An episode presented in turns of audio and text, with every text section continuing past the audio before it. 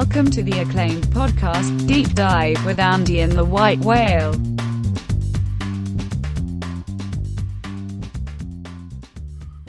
Welcome to the deep dive.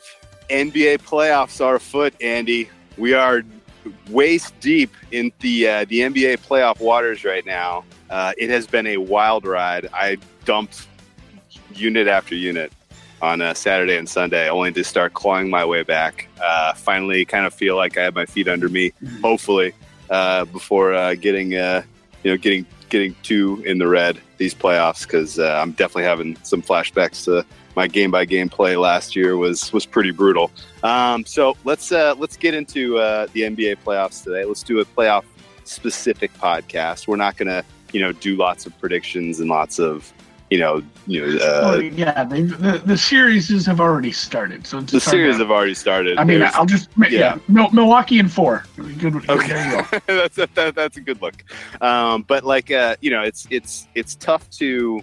Uh, it was tough for me at least to get too excited about these round one playoff series. Uh, I thought that the way things broke out was kind of unfortunate in terms of playoff matchups and, and just you know head to head matchups that I was excited to see. Uh, and so for that reason, we haven't really rushed to get one of these playoff podcasts recorded. But here we are, uh, and we're going to talk NBA today and uh, we reached out to um, probably uh, the guy that I've been very, very excited to talk about for a while, talk to for a while. Uh, advantage player in the NBA, um, Spoon in Vegas. Welcome to the deep dive. Um, hi. Good to be here. Yes, um, Spoon in Vegas at JT underscore Spoon. Is that your handle? Sounds right. Well, I, Sounds I'm right. one of the people. I I, I uh, stalked Twitter for like three years and thought it was stupid, and I would never post. So I created a handle in you know like five seconds. Like, okay, there we go. And now it's like the dumbest thing in the world, and nobody ever remember it. But uh, Well, yes, I, that is I, uh, it is in fact JT underscore spoon. JT underscore spoon. Okay. Uh, you provide some very valuable basketball nuggets, in my opinion. Uh, I remember kind of going back and forth with you last year in the playoffs and kind of seeing some of your, uh, you know, some of your positions that you took and being number one, it's pretty obvious you are, you know, you are a legitimate whale. Like I go by Whale Capper. It's a nickname I had from college, and it's kind of, you know, tongue in cheek. It's a joke because I am not by any means a big better uh, when it comes to sports, at least to this point in my life. Um, and but you know, here you are swinging away at uh, you know limit bets at some of the you know the bigger bigger uh, sports books in Vegas for these NBA playoff games.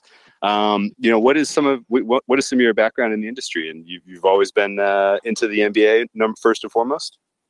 Yeah. Um, so I grew up in Oregon, and the only kind of pro sports we had there was the Blazers. So it's pretty easy to like get. I mean, they're so big there that you're just gonna like gravitate towards that as your jumping off point for sports, I guess. But uh, NBA always appealed to me. So, oh, also, so like I have no athletic talent whatsoever, but I can like shoot a basketball, and uh, I guess I get. I mean, you have a lot of that. Like what you can do interests you too. I, I I can't play football. I can't hit a baseball, but I can like go outside and shoot a basket. So that was kind of fun. And uh, yeah, so for I mean, I like all the sports, but NBA was always like a one for me. Nice. And uh, how do you get into uh, you know how do you get into sports betting as a career? And you know how do you you know navigate the waters of of being an advantage player?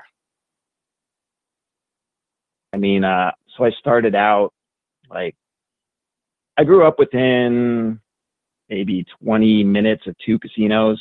This like when I turned 21 and got into the rinky-dink stuff, you know, card counting, playing coupons. Also, I think a lot of people don't know Washington State. It was definitely true at the time. I think it still is. Had the second most casinos of any state behind Nevada, and Jesus. uh, so yeah, if you were if you were into like these card room low stakes plays, it was actually a great place to develop your game. In the early 2000s, you know, you had like these hundred dollar limit games, so they didn't appeal to Tommy Hyland and the MIT team. You know, it's just like the local group of a dozen people. You'd see them all at the same promos, and I guess they, I guess it kind of went to sports betting. This is back in the day of Neteller and like 200 different sports books uh, offshore. Yeah, yeah, yeah. You know, you, I would, you know, like so. It was mostly now. I went, there's no advantage on the bets, but it would be, you know, like you'd open a, you'd deposit 2,500 bucks at WSEX and get a $500 bonus with like a 2x Yeah. rollover. Yeah. And then yeah. like I have my Neteller, and then my roommate has a Neteller, and so I spin it over, get it to me, put the money into his Neteller, send it right back. You know, you're just spinning over the same money over and over Yeah. and over into like a hundred books. I did it on a very small scale. I mean, I didn't have a ton of money. It was just me. I had like my my dad, me, my roommate, and another friend. You know, I mean, I think I four Neteller account.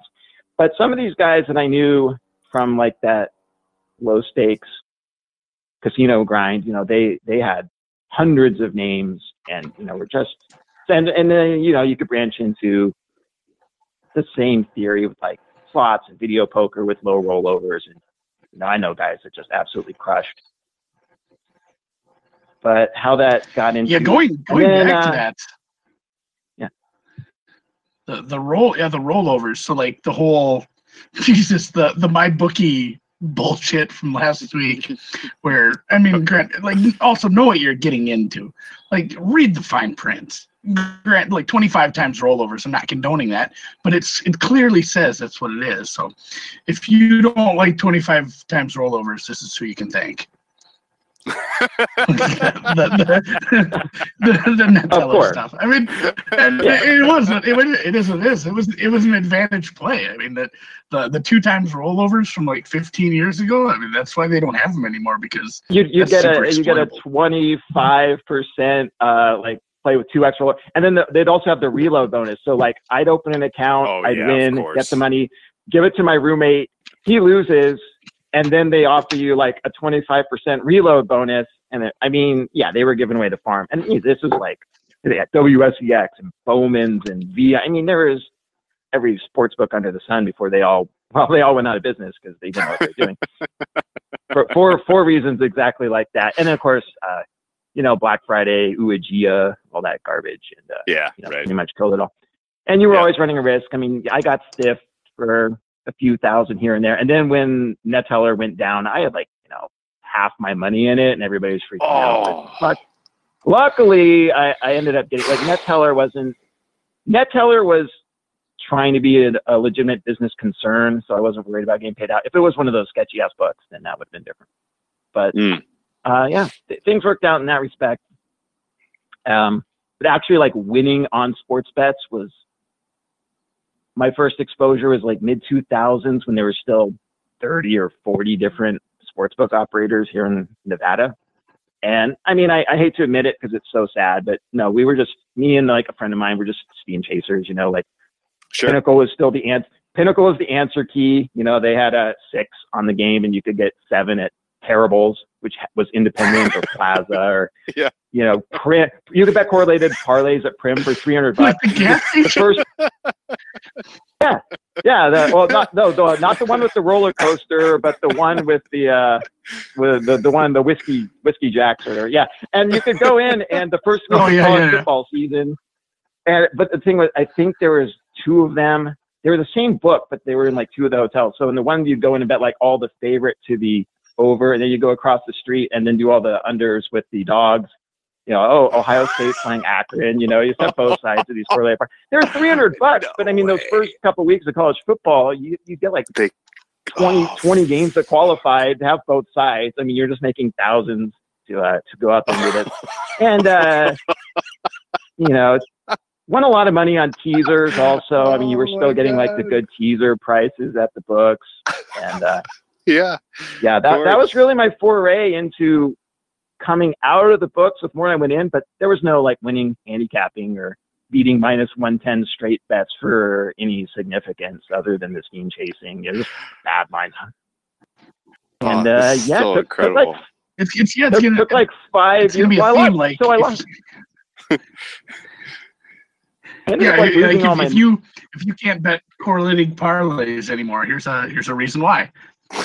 well, yeah, well, yeah, of course. just just give me I like got all arrogant. Yeah, exactly. so this was like the easiest thing in the world. It didn't take any skill. And then I got, you know, like I thought, oh, you know, uh, when these plays started drying up, I was like, well, now I'm just, I not, I'm so sharp. I'm just going to go ahead and Oh yeah, fire into, uh, yeah. you know, like sharp books because I'm such a winner. And you know, I lost like sixty percent of my money in the span of a year. You're waiting for things to turn, and it was Yeah. like, okay, so You're like variance, I, man, uh, variance. yeah, there's a lot, lot of negative. My things. run's Bet- coming. betting on uh betting on baseball, you know, like I don't know what's going on there, but you know, I'll just do that. Why not? And, uh, yeah, that, Oh, did, that did not work out well. Took about four to five years uh, away from the sports betting game. Uh, you know, rebuilding my tattered bankroll and uh, away from sports. But uh, ultimately, a few a few strokes of good luck, a little bit of dedication, and uh, got back into it. And I guess it's worked out. Nice, man. Oh, that's it's an incredible story. Um, do you? I mean, I just yeah. out of curiosity. yeah, it's funny like how you Yeah, you go. despair of yourself as far as the like the betting the parlays at the or the correl the Uh, correlated parlays like that sharp book and or even just betting both sides at a sharp and a, a dull book like that. But they screw handicapping when they're offering something that easy. Oh yeah, like it- you can take the house. just kind of makes it's like Absolutely. people- It's like people who just get into get into soft prop markets and stuff. Like yeah. why why bang your head against the wall if you have a, a nice stream of income? Oh yeah. Did? I mean, we just heard. Uh, I just listened to Joey Knish on betting the betting pod yesterday, and like his attitude was so great. Like I just love it. Like you know, like he's in it because he wants to beat the book on those like small props, and and that's what it is. And we're gonna talk to Joey on uh, on Monday actually about the NFL draft. So pretty pretty uh, pretty nice little run for the deep dive pod. We got some uh, we got some nice uh, nice little guests here. Um, so out, out of curiosity, um, at this point in your life, is is advantage play? You know, like I mean, most of what you're doing is out of the world realm of sports betting, and then sports betting is is fun. Or would you say that the the um, you know the the, the income you can make is a reasonable supplement to what you can do across all types of all forms of betting? Mm, oh, it's almost entirely sports betting. Mostly, Oh, wow. let's. I mean, it's it's lifestyle driven. I you can bet just on your compute on your. I mean, I live in Las Vegas, but very little of my betting is here because like the books are not. They don't take big bets. You know, contrary Sure. to Sure. the uh, perception they put out there. And uh, yeah, when you're just you know clicking on your paper heads or anything else you have out there, it's like you can do it from anywhere. And like there aren't. Yeah, I mean, what what new plays? I, I'm not going to fly to Wisconsin or Albuquerque or something for like, oh, you can play this. Uh, there's a good there's a good count game down here. You can make thousand dollars a day. Like, okay, that's awesome, but I'm not flying to. I'm not. I'm not rounding up the money and flying Sure. to the Indian reservation in Baraboo to, uh, you know, go fire away at the Ho Oh, Chunk. the Ho Chunk. Casino. How do you how does you know Ho Chunk? I've played there. Dude, I'm telling you, man. I've you're been living there. a life, the- man. Unbelievable. It, wa- I remember it was it was like whatever the big festival in the Wisconsin Dells was. Uh, it was uh, I stayed at Motel Six for like 119 dollars a night in in Baraboo. I felt like I really got ripped off. Oh yeah. It's called Wo-Zha-Wa. But, No, that's you know, that's so actually that's I a mean, fun little casino. there's uh you know there's always I mean yeah if I got a hot tip that you know there's some crazy just like free money giveaway for huge money like okay I'll still go I'm I'm not crazy but the, as you get older and uh better at one thing and wealthier you just like I'm a number of things that I'm going to sacrifice my uh free time you know like I just like doing what I do and I'm not going to go hang out I just don't like hanging out in you know casinos and uh, dealing with their Yeah. with their BS. I've I've been 86. I've been falsely imprisoned. I've been uh, I've had my money stolen by cops. Uh, you know, you name it. I've dealt with it, and like, who needs to deal with this? So Oh man, you ever been to One Eye Jack's uh, up in Wisconsin? I mean, in uh, Washington. Oh, I thought you were. I thought you were talking about the one-eyed Jacks from uh, Twin Peaks. that was what that was. That was what I was. Yeah, that was what I was joking about. Yeah, no, oh the, um, Jesus, that's not real. no, I don't. I think it's based on a real place, but I don't think that it actually is called one-eyed Jacks. But th- these stories are freaking awesome. Okay, so so if you're if you're mostly uh, if you're mostly doing sports now, are you? Would you say you focus uh, generally on um, uh, NBA and uh, college basketball, or do you have a like a full? You just you hit whatever wherever you can find an edge on the board. You're you're getting after it. Uh, for me, it's WNBA and NBA. Got it. Uh, like Okay. things that I, I, I personally am like interested in. I, I will bet the other sports. I, I don't know that I only based on you know. I mean, I know lots of people. I get tips and touts and this and that. Uh, you know, somebody if somebody I know to be a college football expert tells me they like a game, I'm, I'll bet on it. Uh, but like actively, it's just it's just the NBA mostly, and not not college basketball. I I, I couldn't handicap my way out of a paper bag on college basketball. Was that not your play on Virginia? I thought that really was you. What? Oh yeah, I can- okay. I- okay. Well, tell, tell you okay. By by all means, uh, you know, t- take some of the glory of uh, of that absolutely stone cold, never in doubt, no sweat. Virginia won the national title. I mean, you knew after the the years of chokes that when they finally when they finally shipped it, it was going to be the most ridiculous title run uh, ever.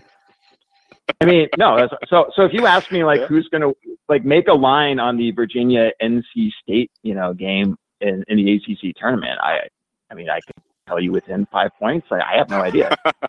Uh, Yeah, this- that yeah, was yeah, same. Yeah. I mean, when I made it, they were the they were number one rated in KenPom, and I don't. I think they only had the one loss at Duke by like two.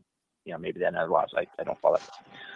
And so it's like you know, most of the time when you get when you're betting these futures, you know, like all the value, of course, is on the crazy long shot. And if you tell me, you know, Seton Hall is uh, 250 to one, but they should be uh, 200 to one, so you have this one percent, like that's all awesome, but the best's never going to win Sure. you're spending most of your time developing, you know, like a hedging strategy or anything else because, like, okay, it's, it has value, but it doesn't win. And this was one of the only times. I mean, so so yeah. I mean, somebody pointed the bet out to me. I, I'm not shopping the MGM college basketball futures book in the, in the, the week before the Super Bowl, but somebody's like, they've got 12 to one on Virginia.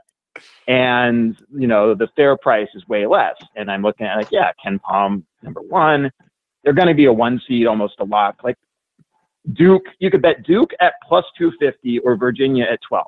And like the only reason is because Duke has the aura of success and Virginia has the choker label. And Zion, Distinct- yeah. distinct- Like that, has, Fair, that yes, has, has no yeah, predictive yeah. value No. whatsoever. None, And I think right. I even- yes, yeah. And I think a friend of mine actually told me, and I, I believe he was telling the truth. He's like, I, Pinnacle has a two way market, and it was minus 1050 on the no. So I mean, it was Yeah, like, that's- scalpable yeah. on its face. Yeah, yeah. It was scalpable. I, I- oh yeah, of course, for sure. So For as sure. much as I would love to, you know, take No, this victory like- lap, like yeah. I, I projected forward and I have this awesome model and I had Virginia winning it. Like, I, like no, I mean they're just the, they're at, they are if not the best team, co-best. You know, I mean they're they're a legit shot to win this. They're undervalued because of their losing to whatever that UMBC, and it's scalpable. So I'm Yep. just going to go ahead and bet it and Did worry you- about it later. Yeah. Did you end up scalping at the time or at the beginning of the tournament when they were like six to one? No. Oh wow. No, I thought I thought they were going to Oh. I thought they were going to win. Uh, oh. so- so I did have the only thing that came up. I had a uh, this wasn't a Vegas Dave situation. I, the only other future I, I know I didn't have the whole board. The only other future I had was Purdue. I had Purdue. I had Purdue at fifty to one, which isn't interesting except for the fact they got paired with Virginia in the Elite Eight. So if Yeah. I was looking to get off of it, like it was only important because I basically had like this free square. Like the Elite Eight was just it didn't really matter who won. I wanted Virginia to win because they're more likely to ship, but it didn't matter. So getting that like free advance through the Elite Eight, then they get to. I I mean I wasn't worried about Auburn. I'm like if they there is seven what is it, six six and a half point favorite. Like if they I'm getting twelve to one on a six and a half point favorite. Like if they lose, I'll I'll deal with it, but I'm not going to hedge on this game. right on. So your total or ROI for Well, that's a good, that's a good point about probably the Seton Hall thing, like that Seton Hall example. You know that how many people did you have I don't know if you had as many, maybe because I dealt with some college basketball. I had a shitload of DMs about hedging. Oh, like, yeah, oh, I, I for have sure. this, you know, you know, I, they're two hundred to one. I got them in the Sweet Sixteen. What should I do to hedge? I'm like, yeah, fuck, you can't. Yeah, Sorry, right. you need a, you need too many more wins. You got yeah. a you got a great number. Yeah, you need you need four more wins. You can't edge yet. Even some of the people once they got to the elite eight with uh, God, who was it? Houston. I think Houston only needed three more wins. It's like I had seventy five to one. But Like, yeah, that's still pretty good, but like you, you're dicked at this point. You need them to win more. Yeah. And Yeah. I, don't- I, think maybe that I the know that strategy. the- I don't know that people in general like realize how like getting 300 instead of 250 percentage wise is like you'd rather get plus. I'd rather get 12 to one on a team that should be eight to one. It's four you know basis points instead of 50, but it's a bigger edge. Like they don't. You have to Oh, realize the actual Absolutely. frequency that the bet wins is extremely important. Not Yeah. you know like a bet's going to win one in a million and you're getting a trillion to one. Like well, congratulations, but like the bet has not that much value because it just doesn't ever win. Yeah. It's like when the lottery. It's like when the lottery. that's the problem with bets, the theoretical tournament. positive EV, and it's like, what is your actual, uh, you know, Kelly bet on the lottery when the Powerball's a billion? It's like uh, one cent or something because it just doesn't ever win. Who cares if it's? Yeah, it's mathematically positive EV, but when you can't ever win, you still really can't bet on it. Yeah. yeah, Oh no, I, I, I- told I the like guy this. that with his. I think it was his Houston bet. It was, you know, if you got eighty to one or whatever, and maybe they win this tournament one out of thirty times, like that's super. Unfortunately, they're not going to play this tournament thirty times. Like Yeah. so, so that's just that's how it goes. And I ended up, I had Gonzaga. I was pretty pissed about that not getting further at least, but I ended up taking Virginia after the first weekend at like four and a half to one.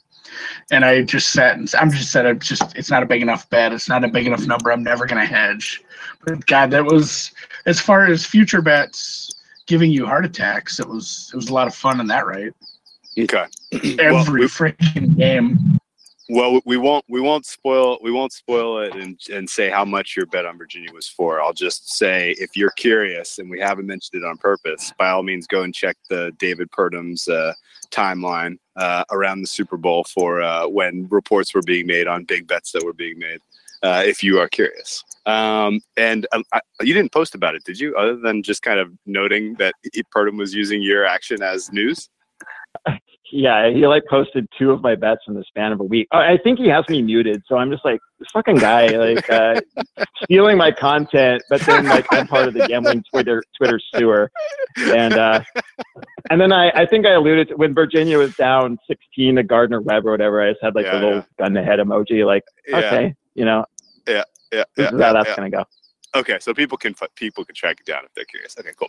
Um, all right, so you have an infinity ROI in college basketball, but that's not your best sport. Got that. Um, NBA. Let's talk a little NBA. That's why really, really why- we want to kind of get you involved here because um, I'm curious. First and foremost, well, I guess I'll, I'll go a little background first. Uh, I've I am not at like I don't have a personal connection to basketball. I never played played basketball in the winter. I you know I was I, my my uh, sport growing up was swimming.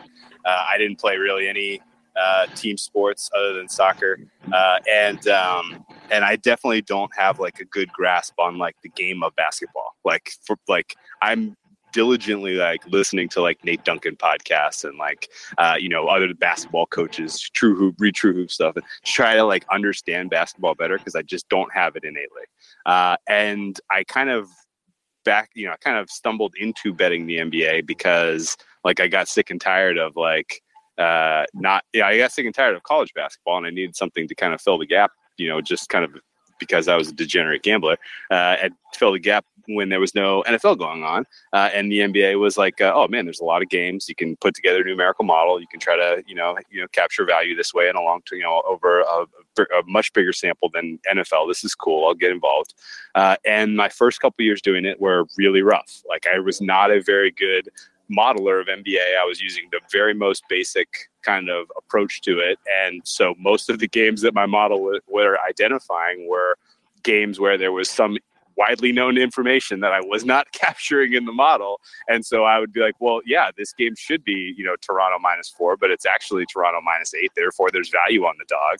Uh, but it was because, you know, the, you know, the, the dog had their, you know, their top player was going to sit. And So, you know, I like, I just took a bath uh, over the first couple years betting the regular season. And I was like, why am I even doing this?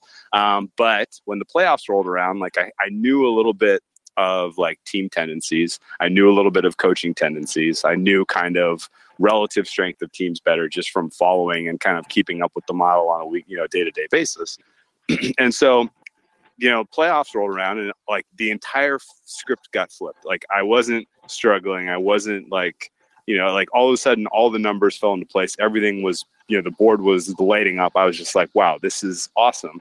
And I was like, okay, this is because like I spent all, you know, I paid all this tuition regular season to understand these teams, and now I've got it all down, you know. And so for two years, it was literally like an inverse like this, where I just got washed in the regular season and did phenomenally well in the playoffs, game by game.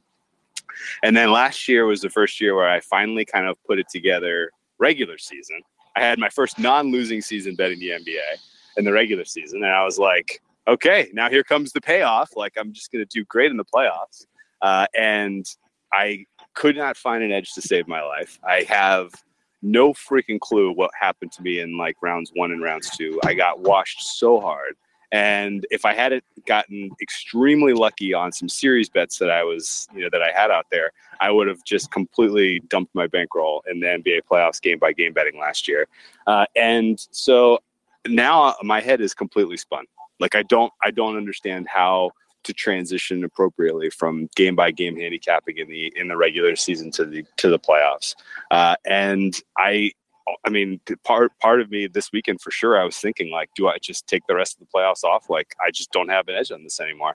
Um, is does any of this ring? Yeah, you were straight up gonna quit. You were depressed. It was, I was sad. I, I was close for sure. I, I, mean, does does any of this ring to your experience betting the NBA uh, that you effectively are talking about two different sports between the regular season and the playoffs? Okay. uh, I, I, have I have what is probably the minority uh, unpopular opinion amongst basketball uh, gambling Twitter sharps or whatever. Like the playoffs are efficient and too tight. Like I totally disagree. I think the playoffs, if you are not like world class or whatever, but you know, like you like betting on basketball, you're gonna have better opportunities to pick stuff off in the playoffs. Let me let me put it this way: if you see a uh, two point move on the side in a like Bulls Suns game, uh, if you're fading that, you're not going to win. Like, nobody, agreed. Hundred percent. Nobody. Agreed. There's there's and you know you you see like a narrative driven oh you know the line's moving the public moving that line like no the, that line move is a hundred percent people that win or think they win or like an educated yes. bet. Nobody, it's a, there is no interest in that game whatsoever. Some advantage originator uh, played that and moved it. That is, I 100% agree with you. 100% agree. Or, or, or you're going to find out, uh, you know, 10 minutes before tip, Devin Booker's not playing or something. I mean, yes, it's yeah, uh, one of the two. You, yeah, you, 100% agreed. Yes, one of the two. You, you're, you're, fa- you're, you're fading a winner or it's information. Yeah. There, there, yes. there is no, yes. you know, the, the public's not getting off work and firing on, on the Suns uh, Mavericks game. Like, no. Yes. Uh, and I, and you just saw it yesterday with that Blazers Thunder game. Like game one, you lay Blazers three, and it opens. So you get your zigzag, and it opens two in game two, and by post, the Blazers are a dog. Uh, why? yeah. Yes. The Thunder have to win. The Thunder have to win the game. Like, okay, but Portland kind of has to win too. Uh, do you think the Blazers won game one because they quote wanted it more? Can, it, oh God, the narratives are horrible. Zigzag yes. is a real thing. The team that loses, I mean, a team that loses game one does overperform in game two. But that's why it opened two.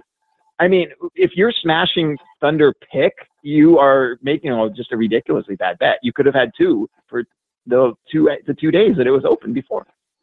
And and you saw that yeah. last year the the Bucks Celtics in the first round. It was uh, you know this this wounded oh, Celtics team that nobody liked.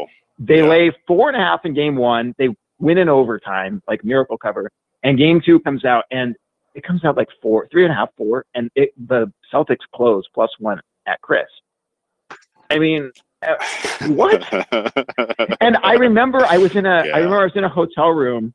So I mean I don't have like a ton of equipment with me and I am I I want to bet, you know, just like bombs away on the Celtics here. And you're like in the regular season something ha- something is up. Like somebody's out, somebody died. I mean, what in the world? and I'm going on I mean, I'm like trying to click any resource I have with me in this hotel room like why is this this Celtics I mean aside yeah, yeah. is steaming like five percent in the hour before the game, and I can't find anything. They- They're on the court warming up. The Celtics, good players such as they were, because you know Hayward and uh, Kyrie are out, but you know like all the rest of the guys are in. Uh, I don't know, so I'm like, okay, I'll just. I feel like I'm falling into the trap. I'll just fire on the Celtics here at max bet, and they win the game by like 20 points. Um, I'm unbelievable. so unbelievable. and, and you're seeing it also with these totals corrections where so that so the totals go 8-0 to the under in the game ones and game twos come out four points five Yeah, points adjusted Yeah. and Yeah. it's kind of your job to figure out like so like the orlando toronto series pretty legit i mean that's a series where they're going to play slow defensive Yep. teams not good Yep. offenses the coaches are happy to play it but some of these other ones were just absurd Shoot, It's Orlando like, was why so lucky to get 104 points in game one. Like they they made every freaking three, and some of them were absolutely horrific shots. Like there's that that yesterday's under on that Toronto uh, uh, Magic was like the one kind of kind of game dreams are made of. Like that that was so great. But anyway, go ahead. Yeah, I'll, I'll take my chances that Michael Carter Williams isn't going to down. exactly, exactly. Three, uh, Yes, game after game. exactly, exactly, exactly. Michael, But like, Carter why Williams is Brook? not You know, why are. Brooklyn and Philly or Golden State? I mean, Golden State Clippers game one was an over bet, and then game two it comes out all these, you know, totally adjusted. It's just, uh, and I, you know, you're getting like these one game over. If if Dallas plays like the uh, the Kings and the Pelicans back to back in the regular season, and both games score 260 points because they're playing the two highest paced teams in the league. Well, if they're playing the Grizzlies the next game, the total doesn't go up by like five points because the Mavericks are on Yeah. a run of overs. It's it's Yes. like you've got this huge sample, you know what these teams do. But for some reason in the playoffs, they play a game that goes over by 20 and like boom, totals up five points. Yeah. Yeah. Yeah. And uh, I- and and yeah. to that, I, I I'm gonna say like I feel like the openers are probably pretty tight, but I think the moves you're gonna have far more. Not that don't fade every move, but they're definitely more. You, you see the move 20 minutes before post. Yeah, squares are getting off work. The game's about to come on. They're going to bet, and I think you're going to see a lot. And you know, you're not worried about load management, surprises, that sort of stuff. You know what you're getting. Those late line moves are often Yes. driven by the uh, mythical public money. So I do think Yes. that you're going to have a lot more kind of opportunities in the playoffs. And again, that runs counter to I know what some people believe: playoff markets too efficient, too tight, too big. Pinnacle's got a blue circle, can't possibly have an edge ever. Yeah. Okay. I, let me let me let me uh, let me piggyback on that because I could not agree with you more. Uh, the playoffs and and, and it the the the the, uh, the NBA and NHL playoffs are kind of both stuck. They are both in this exact same situation, which exists almost in no other sport, which is you have presumably four to seven games, two teams playing each other over and over and over again and you they have to be somewhat faithful to the priors right? Which means they can if they're going to make adjustments they have to be somewhat reasonable. If you know if they make an over adjustment it's relatively straightforward to spot it. And yeah just like you said like there are there's an entirely different marketplace who's betting into these games than the regular season. And if you just if you say okay fine you know people people are out there beating the drum like the the market is too efficient the market is too efficient Like, g- go look at the average um the the median. Go look at the median uh uh delta the, the median margin of victory against the spread or against the total in the playoffs versus the regular season. It's almost double. Like they they legitimately like things are happening in game uh, that are completely you know uh, outside of the scope of a normal 60 minutes of basketball are being played last night's toronto uh, magic game was a great example of this where the fourth quarter 30 point margin game is over like there's no fucking chance in the world that those two teams are going to go out and give you an average offensive efficiency an average pace in the fourth quarter of that game. Like it's just not happening. And so, and and sure enough, there's like 40 points, you know, 38 or 30, 30 something points scored in the I fourth think it was quarter. like 30. I You know? remember. I, Yeah. yeah. Yeah. I, I had second half under, and it was like, yeah, whatever it was. yeah, uh, they came out. Yeah, they 60 both point came, quarter, right. and then a Exactly. They both came out and bombed in the third quarter, and then the game was out of reach, and they just packed it in. And like, guess what? Like these two teams have to play each other again in a couple of nights. There's no way that you know, like Orlando is gonna you know be out there with their freaking you know front line, like trying to run their dynamic offensive sets, or if they even have them. I'm not sure Orlando does. uh, uh, but you know that you know they're not going to be putting their Orlando best stuff out money. there. I know we Orlando can't shit on the. Magic after all they've done for us. I know that was. I do- I do was- like the point about the- such, that was so that management, was, though. oh, Maybe- yeah, go ahead, go ahead, go ahead. Go ahead. Maybe I- I maybe wanna- that's why I like to eat, and I haven't I haven't I haven't delved into a ton of it yet. I like to slowly dip my toes in, and I've been busy with other stuff. The Masters was took a lot of our time, but the the load management thing, and I, I just feel like you don't have to pay as attention as much. And there- Sure. You know, there's fewer teams, and you don't have all the horseshit they have during the regular season with the load management and the the travel being funny. It, it seems like there's less I don't know unpredictability. The unpredictability factor goes down by a bit, and you know, like Spoon said, with the the overreactions, like they're they're quick to spot because it's not it's not going from like a, a high paced team to a low paced team. You're going to play the next the, the next game against the same team, the same teams, often in the same building with the same players and everything. Like eh, an overreaction or an underreaction can be can be pretty quickly spotted. I think especially with totals. So it is kind of it is a completely different game, and, then I don't know like uh, maybe you guys have an opinion on this. I think maybe that is just kind of I, I think you. Uh, I think you hit on a key playoffs there. being tough. I think you hit on a key. Like so in the regular Like NFL season, playoffs are difficult as shit. Well, in the regular season in the NBA, a lot of what you're, I mean, it's uh, a lot of your edge is coming from understanding how much all these various spots are worth. They're on a back to back. They're playing Yes. here. They're doing this. They're high scoring team, the low scoring team. This guy's out. How much like individual player value, value over replacement. Like even if you know, you'll see. Okay, uh, X Y superstar X is out tonight, and then the market totally overreacts. You might have Yeah. value on the team without Giannis or whoever, or the opposite direction. They, they they don't factor in. It's like you you have a lot of unknowns. You're trying to price them. Uh, schedules are wonky. I mean, I actually think like I did a lot of betting based on some of those uh, rest spots. So when I see you with your like fatigue factors, I actually think that that It's you're getting- actually onto that's getting- something. That's You, getting you are eliminated. onto That- that- I, I've back tested it. It's not worth a, a, a damn thing. We're throwing it all away. okay. Yeah, It's I mean, especially when it comes to like, uh, It's a secret. especially no, especially home team rest is like something that was kind of uh, overlooked in, in, in a lot of spots. and Yeah. I like agreed. that. agreed. Agreed. Agreed. Um, okay. Um, so yeah, so so so regular season, you have all those variables. Playoffs, like you know who's playing. Nobody has a rest edge. No, none of this stuff, and that's why I say kind of like your open or you know your your opener that gets bet into for a few minutes. You know, like what your your 8 a.m. line the next day is actually probably about as tight or sharp as it's really going to need to be. And after that, it's just noise. Like fade that shit when it moves yeah. a point and a half. I love it. I love it. Okay, so uh, let me lay out a little philosophical. Yeah, the, the media noise. Well, well, Yeah, uh, what we just talked about earlier in the week, the the narratives, or like what going back to Basola's point on hockey or anything with the, the media narratives, like and what Spoon just said, if if the you can just fade that, you fade that narrative. If it's if it's a false narrative, it's an overreaction move. Like those get stronger and those get louder because there are fewer games and it's the playoffs and everything's amplified.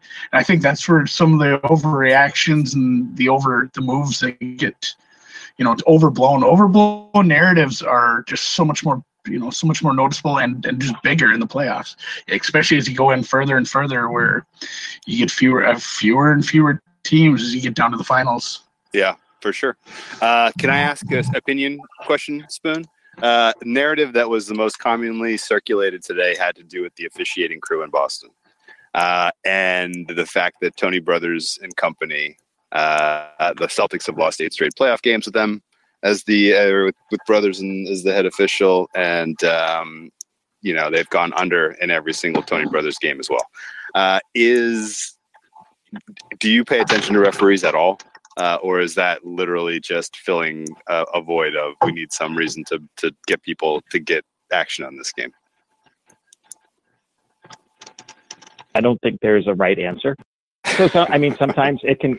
I I'm not. I can't dismiss it. Like if you were on the uh, Billy Kennedy hates Doc Rivers train, you Oh. printed because he really Oh, because he really did. Oh yes. Oh yes. Like, you can, Oh, yes. if you were like, oh, this is just noise. Uh, no, because they cover. I, what was it, 18, 20 straight games that like his teams didn't cover because he absolutely hated him.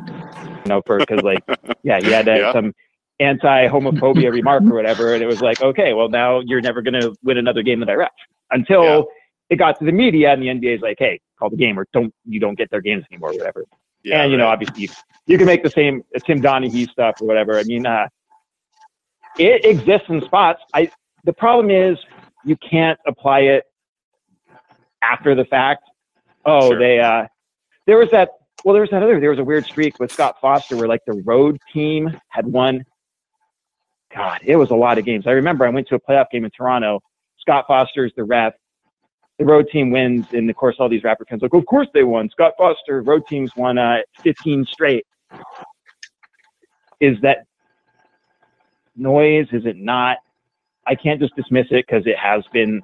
Sometimes it's true. You don't want to fade those Billy Kennedy games, uh, but sometimes it's you know stuff happens in the span of 10 games. Is there, is there a reason to think that Tony Brothers hates? Why why would they all go under? Yeah, that's a mystery to me, especially because like you would think like, oh, more. They went under by like going to be 20 a game too. Yeah, yeah, they weren't. It wasn't even close, and I, I was shocked actually because I because I you know I played the under completely in a vacuum. I never never look at the referees like I because I, have no I have no database like and like you see or hear a little piece of da- you know information like that, and my gut says, oh, this is noise, not data, and like this is just going to influence the market to move in the wrong way probably if it's going to do anything. Uh, but then I looked it up and I was like, holy shit, like every one of these games went under like how's that possible and i, I actually like had i had to like test it out like like okay these are refs that call a lot of personal fouls like if I, they- I was if- gonna yeah say, I mean, to some extent, you have to be able to. I mean, if you have confidence in Z scores or your own ability to figure out how much of this, at some point, it's not noise. How yeah re- how confident? right I would don't ever bet on just a stupid mm-hmm. trend like the Jazz have lost six straight with this ref tonight, so I'm going to bet on the Rockets. I mean, that's ridiculous. But Yeah. if you have, 'Cause that was going around for the Side Blazers and- last night yeah Yeah, and then it's like you have the side side and total data that's extremely strong in one direction, and I mean, uh, is it is it actionable? Do you want to get in there? Yeah. Maybe maybe you want to lean Pacers and under, and if you get an extra half point or you know reduced big somewhere, you might be willing to take a shot.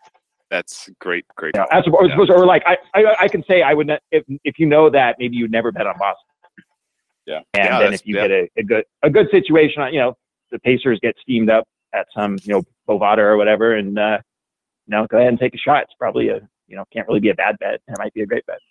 yeah i like yeah, that ma- maybe that's the point too. It, it doesn't have to be actionable, but it can be keeping you off a bet.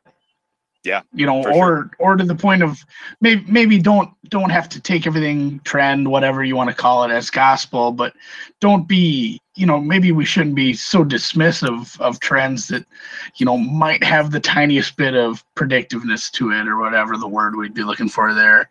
I Can think you- it, it goes to the we point of like doing doing some back testing and figuring out if there is you know a deeper seated reason for for any sort of trend like that to see if it has any predictiveness going forward. Yeah, I mean, apply apply those terms correctly. I mean, uh, a trend is the team uh, when they wear the blue uniforms has covered like nine straight. Okay, total garbage. that's trends clearly.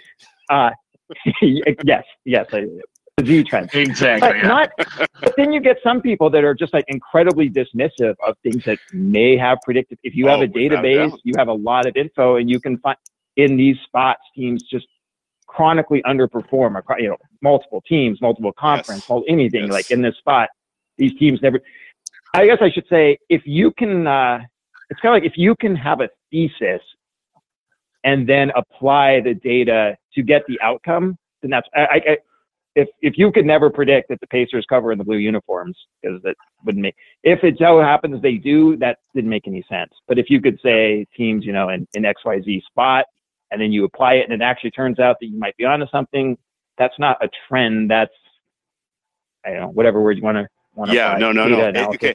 Yeah, I mean, there, there, there's logic. There's yeah, logic behind. There's logic behind the predictability of. We can get. We next, can give a very. We can give a very event. real.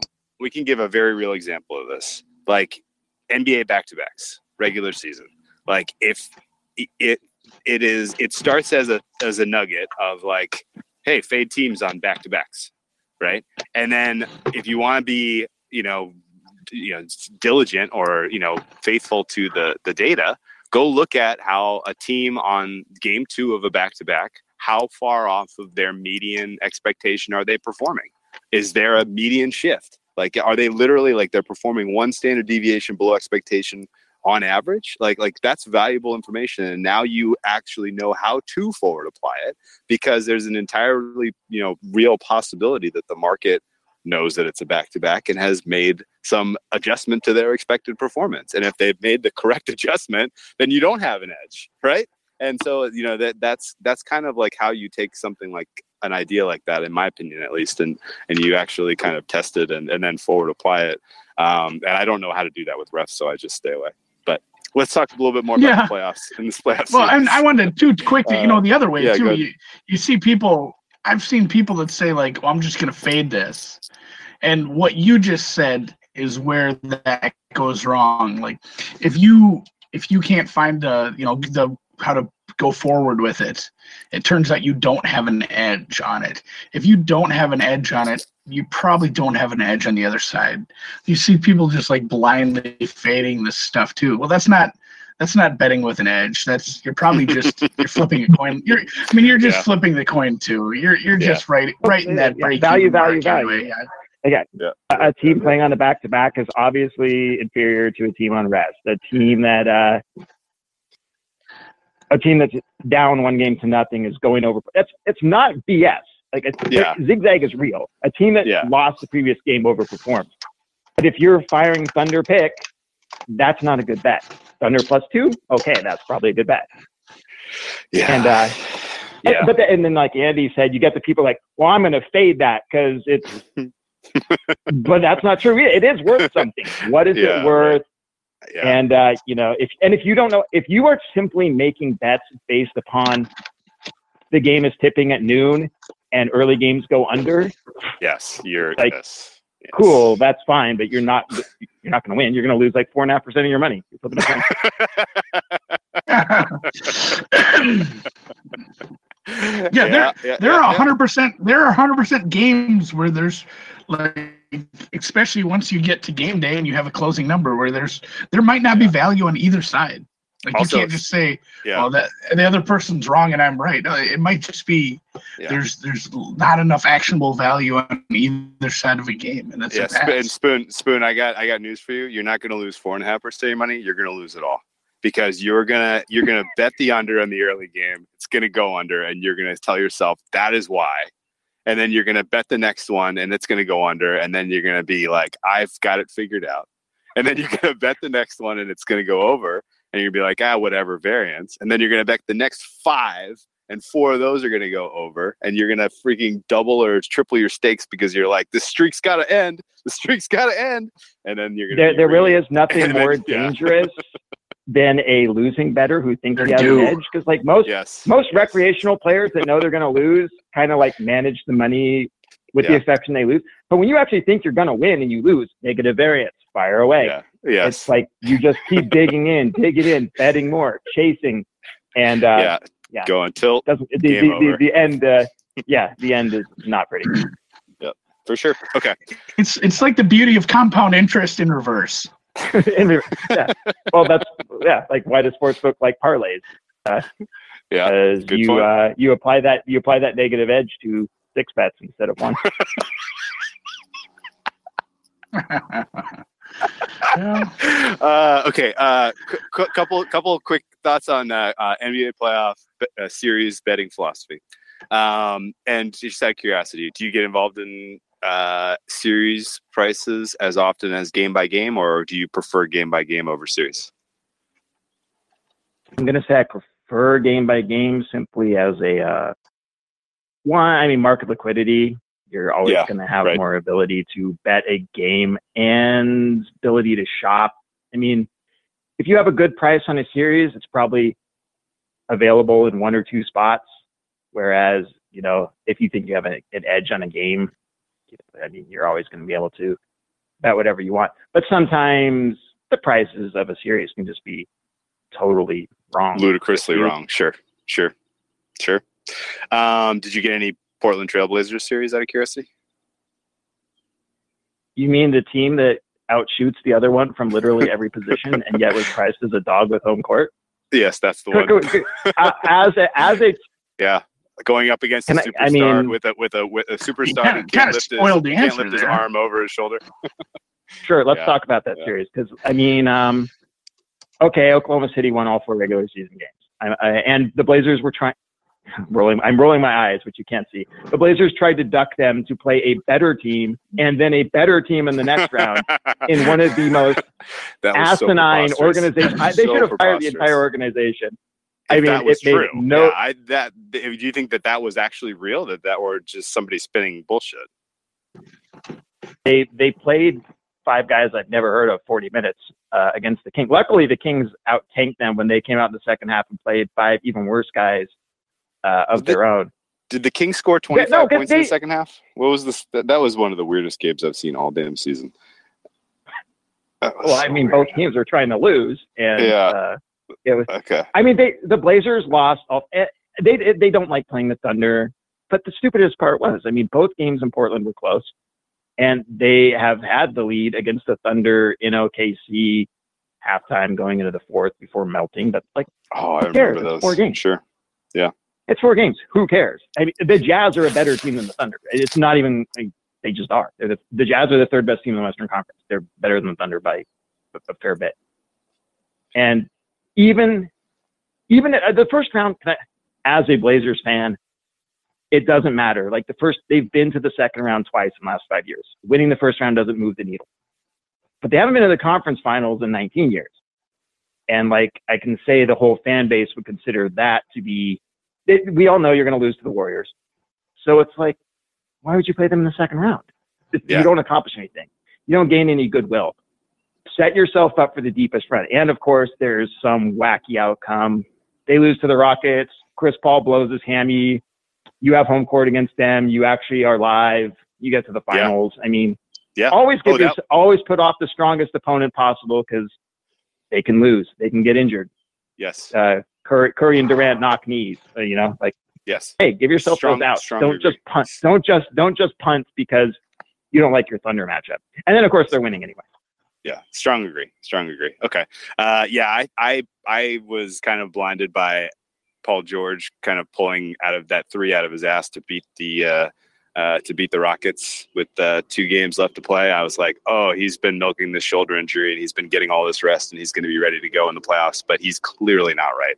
Like there's absolutely nothing about his game that inspires any confidence right now. And without him, the the uh, the Thunder are going to be lucky to get to Game Five, in my opinion. But what do I know? Um, I, I- The, I, uh, I, honestly, yeah. t- tell me tell me a position on the floor where the Thunder outshoot Portland, given Paul George's shoulder injury. uh, I, Like Lillard, none. can, can, can we agree that Lillard is Lillard's better than Westbrook? Can we like The agree on this? backup Is that point guard? I, I guess who's Yeah, yeah, I'm talking- for. well the crazy Yeah, the Thunder's best shooters are Ferguson and yeah, uh, Jerami Grant, but their usage rates are less than Dennis Schroeder and like the same as Morris. Which one do they Yeah. have? Markieff. yeah. And uh, like they don't they don't have good usage Which rates for the they have? I guys love who can shoot. they have Westbrook shooting Yeah. uh, you know, thirty percent usage, but he can't shoot. It's like yeah, it's it's like bad coaching meets bad roster composition meets injury to your best player. And uh, you know, I mean they can still win the series, but this is not a team here in, in, in Yep. any regard. I agree with you. Um, okay, so the uh, the um, we'll we'll get into a couple more series where I'm, I'm curious of your thoughts on. Uh, but in general, uh, is it fair philosophy wise to go into a series basically like you got to assume you're getting 100% out of both teams at you know relatively unless there's unequal rest. You got to assume that they're getting 100% out of both teams in game 1. Game 2 is all about kind of evaluating what the market how the market over and under reacts to certain things that you saw in game 1. Game 3 is all about change of venue and potentially motivational factors for a team that's down two nothing.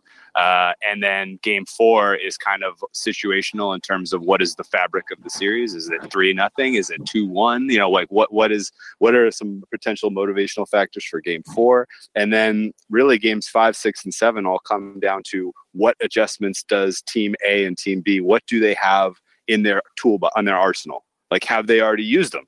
Right? Like, did they blow their biggest adjustment in game two, uh, and now they're exposed? Now they've got nothing down the stretch. Did they? Is there is there a key injury that impacts the you know the potential for for this down the home stretch? Uh, you know, how important is home court for the team? Those those sort of questions. Are, is there anything else? I'm just the, the, the coaching the matchups too.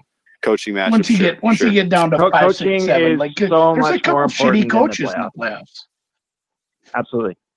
Well, you're seeing. I mean, look at the difference between the Bucks this year and last year. With, uh, I mean, they have better players, Brook Lopez and uh, so on. But I mean, Budenholzer compared to the the guy that was their coach last year, uh, just absolutely. That guy.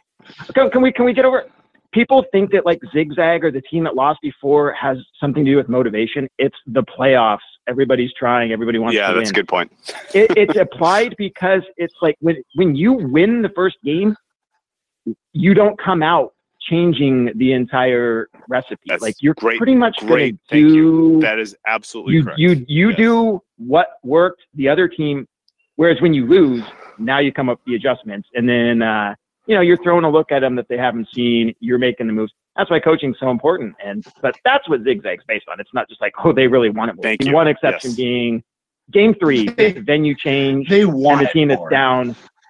Yeah, that's total bullshit. But game three, you will have, especially in the first half. I mean, every the team that's up 2-0 still wants to win, but it's just human physiology that you know you come home, your first game, you have the you know you have the energy at your back, and you're going to play your A plus game, and Yeah. that's why you see those 2-0 teams vastly overperform any other situation. But For that's sure. also and like why For do sure. like home home teams are so dominant in game seven. It's kind of like it's the purest situation you're ever going to get. The the chess moves have been played. You have nominally the better team. I mean, they have the higher seed, the better record, playing at home, A plus effort. Like that's just a spot the higher seed should win. It's not because they're playing at home or they want it more or anything. It's just They're a better team. Better team playing at home. yes. All, all they the should win that game eighty five percent of the time. It's just how it is.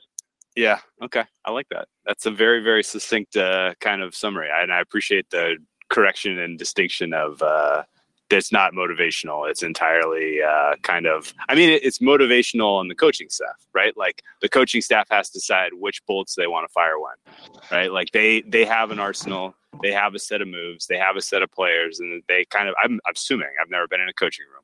That's Uh, why you see never- like a yeah, lot, but, you know, yeah. later in the series. At some point, you run out of moves. Like, okay, At game some point, two, you run out of moves. counters, Exactly. Yeah. Yeah. and then at the end, it's kind of like we we we use the counters that are good. We use the ones that are a wing and a prayer, and then eventually you just like you're not as good, and you lose the series. Uh, unless Yep. you know the two teams are super evenly matched. But there's only so much smoke and mirror in a seven game series. You know, uh, there's only so much you can do to to pull it out with uh, inferior roster. hmm Okay. Well, let's talk Unless about it's some, uh, yeah. unless it's Brad Stevens against Brett Brown, and then um, you just you just win every game. I just- know. every We're game is- every game is that, though, huh? Every game is close with two minutes left, and then you just win every time because Brett Brown is a moron and Brad Stevens is good. Well, Brad Stevens is about to break my heart by coming up with exactly the right play to take this game to overtime and take it over the total today. So, uh, with that said, uh, let's talk about some of the specific kind of team matchups and kind of the way that you think the uh, these series, round one series, and then the playoffs overall are going to shape up. Um, the question everybody wants to know: uh, Do the Warriors stand a chance against Brad Stevens and the Celtics? I'm going to say no. Um, when you have a 67 win uh, talent like the Celtics playing uh, play, uh, Yeah, yeah, yeah. I mean, I think the better uh, Celtics- the yeah. better prop is, is either team going to to be there. Uh, the Celtics are might be more likely than the Warriors. Yeah, I mean the Celtics season. It really reminds me so much of season two of of, uh, of the White Shadow. Uh, I mean, it's just you can kind of feel the ebbs and flows and, and the way they had that that team meeting on that plane uh, when they flew to the West Coast. The plane ride, all, all The- oh, sorry. the plane ride, all caps. Oh my a- god! What a, what a what a slip up! The plane ride. I'm excuse me. The plane ride. Uh, I know. you know, thank- this team Thank really God the rest together. of the NBA has not discovered air travel yet. Because I mean, when they start making those cross country trips via air, the the Celtics' edge in that regard will be gone. But for now, yeah, they look tough. Yeah, yeah. Um, in in seriousness, though, uh, the Celtics. Oh, look at look what they did. They just uh, came up with the beautiful Gordon Hayward cutting layup to go up by three with 12 seconds to go. Uh, in seriousness, though, the Celtics uh, and you know, kind of their overall fate in the Eastern Conference. Uh, they are clearly a team, in my opinion, that matches up very, very poorly against the Raptors and the strength of Kawhi Leonard.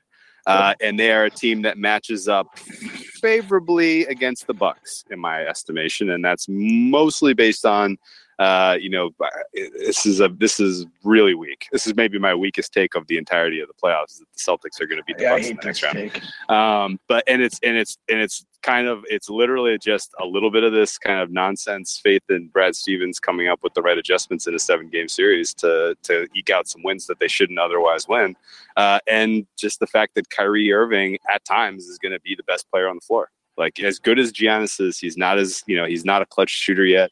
He, we haven't seen him make you know clutch end of game shots or clutch end of game plays, in my opinion. Uh, and so I do think the Celtics are alive to to make it to the Eastern Conference Finals, where I think they can potentially get mashed by the Raptors. Um, how how would you frame the Eastern Conference as you see it uh, playing out uh, today? I agree with you. Good Okay. content, right? Um, I can. You you you basically no. I I can, can we like how much of these sports are matchup driven? I, I agree. I think Yeah, the uh, yeah. Celtics. Uh, I mean, certainly not favored, but they are very live to beat Milwaukee. Uh, I think they'll beat Philly again if they matched up, but they would lose to Toronto. But Toronto's not a lock against Milwaukee, uh, so or or Philly. It's just like so much Yeah. of that yeah, that's it. Yeah, same. is is, yeah. is matchup driven, coach driven, uh, where you're strong, where they're weak. Like like you said, uh, I mean the, the Celtics have nothing to offer against Kawhi Leonard against Marcus. So I mean it, it's a yeah, bad it's matchup. bad. Yeah, the, I, I, I, the Toronto, Toronto would have Gasol home court. I mean. I feel like Toronto would pretty easily smoke Boston. But this isn't me being you know just like rah rah Toronto. I don't know that Toronto's going to. Uh, I Yeah. they think they'll handle Orlando, but I don't know that they're going to like win their other series. They- Yeah, he, he- we we don't know what Nick Nurse has as far as a playoff coach. It, it's a Absolutely. Complete think, unknown. Toronto is such a wild, such a wild. I mean, they're a good team. Well, mediocre teams with DeMar DeRozan. But like Casey was, Casey was Yeah. very McMillan esque in that I think he's a good coach to run your program. Uh, you know, good, de- you know, good defensive uh, fundamentals. They, you know, play hard. The system is good, but game to game adjustments, it's just not going to be there. These Yeah. guys aren't going to like win playoff series. Yeah, no, I agree with that. They're, they're, Um, they're built to win. you they're know- built to win. They're built to win 50 games, you know, in the regular season and and have good records and be good teams.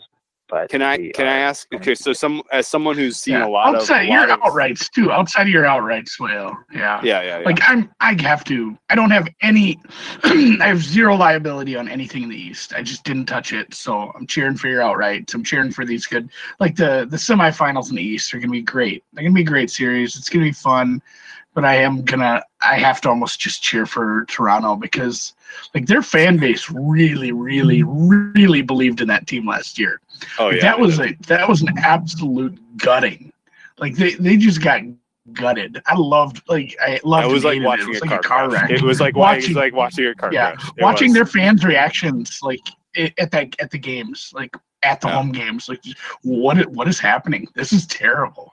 It was it was something to behold. So, yeah, it might just be Toronto playoff time again, and and that Cavs team was that Cavs team was one of the worst teams. I, I mean, I, it's tough to quantify them how bad that. Indiana was. should Really. have Indiana should have beaten the Cavs. Yeah, yeah, yeah. Yeah. Um, okay, so uh, as someone who's watched a lot of playoffs and a lot of uh, NBA uh, and bet on a lot of playoffs and NBA spin, uh, would it? I mean, like it- it's it shouldn't be a shocking potential outcome for Giannis to truly emerge and kind of you know go you know he's obviously he made a leap this season being you know taking oh you know I I would say rightfully the MVP although it's a hell of a hell of a lot closer than kind of the media will vote on it I suspect. Um, but you know Giannis clearly wins the MVP there's a lot about the Bucks that kind of screams regular season team in terms of how they got it done. You know, and and you know, would it surprise you to see Giannis take an enormous leap and kind of single handedly take the Bucks, you know, into deep into a playoff run? No, because their second round series is Boston, which is not like anything imposing. So they can beat them. And uh yeah, I mean he's awesome. He's he's uh like you said, he'll probably win the MVP and they have good enough well, injuries are gonna be there, you know. We'll see how when they get guys like Brogdon and back in this lineup. Are, But, we uh, expecting? I mean I Brogdon like I like the but I will see. Makes a difference. He do, it, it does. Um, yeah, it definitely does. I mean, like they're going to be a. I mean, I make them a much more. pro- He's so good at defense. Like they're much more prohibitive favorite against Boston if you can put him on Kyrie. Um. So it, it's a wild card. I- Kyrie I- was a I mean, problem tonight. This is this is a pro. this is a problem when uh when He's you're the like leader of this team. Did you hear about the plane ride? sorry, I'm sorry. yeah, Go no, ahead. well, that's why they're on like the 18 nothing run here. When you're uh, Yeah. when you're analyzing these things, it's like, well, the math says the. I mean, who's going to win the Eastern Conference? Well, I mean, Milwaukee. They're they have home court and they're going to be favored every series. So Yes. that saying like you're basically just being contrarian or filling content picking against them. Like, well, math. Uh, it's true. If I have to bet It's my, true. If I have to bet my life, I'm going to bet on Milwaukee because I'm not just like That- fading the math. Yes. Yes. But yeah, they're they are by no means a uh, a lock. But they've been good. They've been good all year, and there there aren't a ton. Like I have more red flags with Toronto. I could see Toronto losing in the first round far more easily than I could see a team like Milwaukee. Like they're they're so Yeah. consistent. They're although they are somehow losing two series right right now. But uh, you know they're. yeah. I just have Yeah. more. I have more faith in this in this team that doesn't show all these weird red flags. And uh, you know, as you do, I mean, Toronto, like anybody knows, uh, Philly and Brooklyn, uh, Philly's gonna just stomp them. That Yeah. that's one where people overreact to the one game. Like, oh boy, maybe this is going to be a great series. Not really. Oh man, the Brooklyn- Celtics come. good on Brooklyn. the Cel- Yeah. yeah, the Celtics won by eight. Unfucking believable. I, I can't believe they pulled that off by eight. They covered. Yes, unreal, Oh, unreal. yeah. If you I'm had sorry. Celtics minus Oh, seven or man. whatever, If you had Celtics minus seven, go buy out. Yeah, go, uh, go, go. Put that money. Go roll that money into Tiger Woods' future. Um, Brad, okay. Brad Stevens. getting it don't done. please don't do that. Un- unreal. Okay, excuse me. Sorry, I'm, I'm sorry. I, I apologize. But that the fact that that came in on the number pretty much is, is wild. Um, anyway, the uh, the we yeah we have we have not seen the Bucks win a playoff series with you know as currently constituted. They lose in the first round every year. we haven't seen them win a playoff series uh, since 2001. Lost Is that- Philly. Is that how far back it goes? I didn't realize it was that. Far. Yeah, they, yeah, they have the longest. They have the longest current. You have not won a series as recently as you know the Kings, the T Wolves, or uh, the Supersonics. I mean, uh, that's pretty bad. No, they have longest drought, 2001. I, I Wow. think I think they're I think they'll be okay to snap that one. Uh, Yeah. yeah. Think are- I mean, as figure out- constituted, you know, does does that does that failure carry over to this team? You know, like maybe the fans press a little bit. I I think you see that with Toronto perpetually losing every game one. Uh, you know, the fans just have that like, here we go again when they're not blowing somebody out in the first half. Like, oh, we're losing to Toronto by 20, and uh, you know, you you get a little bit of that. Like the fan base starts yelling at you, and then you have uh, guys who shouldn't be shooting, putting up the threes, pressing harder, taking bad offensive sets. But I mean, they ultimately lost that game because they don't defend DJ Augustin. Yeah, that's right. Yeah, yeah, that was and and amazingly too because he's so much freaking small. When you have a size advantage on that guy, the way that the Raptors did, the fact that they let him get those those end of game buckets was just that was like a gut punch. I could not believe that they did that. Um, I still think they pull it out in five or six. I, I hope at least I don't really don't want to see the nerves in a game seven with that Raptors team. But uh, yeah, you're right. That's the, of the Eastern Conference matchups. That's clearly the tightest. Uh, and uh, you know, the Magic, uh, the Magic made us some money winning the uh, Southeast, so can't be too uh, you know can't be too down on them, I guess. But they did it because they won the Southeast because of the way their schedule know? broke. The way, the way their schedule broke was yeah. so freaking lucky, and the way that the the Hornets uh, the way that the NBA they the, the NBA front loaded the Hornets with easy opponents uh, to get you know energy for that franchise heading into All Star break uh, in Charlotte. I I will go to my grave contending that they were you know given a, a front loaded easy schedule so that they were in the playoff mix uh, come All Star break. Um, How often but, does a Southeast Division team go on like a six game West Coast road trip in uh, yeah. April? It just yes, like doesn't really yes. happen. But Charlotte this year, no, no, no, that's right. Um, so it's a you know I think that you know Orlando is fortuitous, and you know they clearly put it together at the right. You know it worked out that they put the, you know some, some solid team play together at the right time to win that division. But um, you know I do think they're going to come up short in the in this Raptors series. Um, how about uh, how about the West? You mentioned that the Jazz are the third best team. I agree with you. Um, but they are up against the Rockets, who do look damn formidable and who are probably the worst matchup for the Jazz. Would you agree with those two statements? Um, yeah, absolutely. I, I, this is a, a, uh, bad matchup for them. As I mean, like I said at the very start, it's a little, it's a little bit cheating to uh, record this uh, after they've already played a game. yeah, that's true.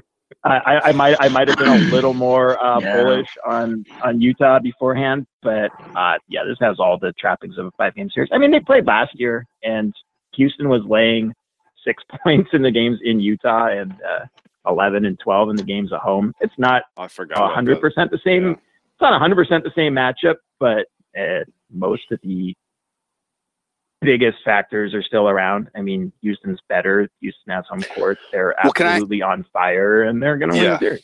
Yeah, I agree with you. Would you handicap Houston 2019 Houston versus 2018 Houston for me?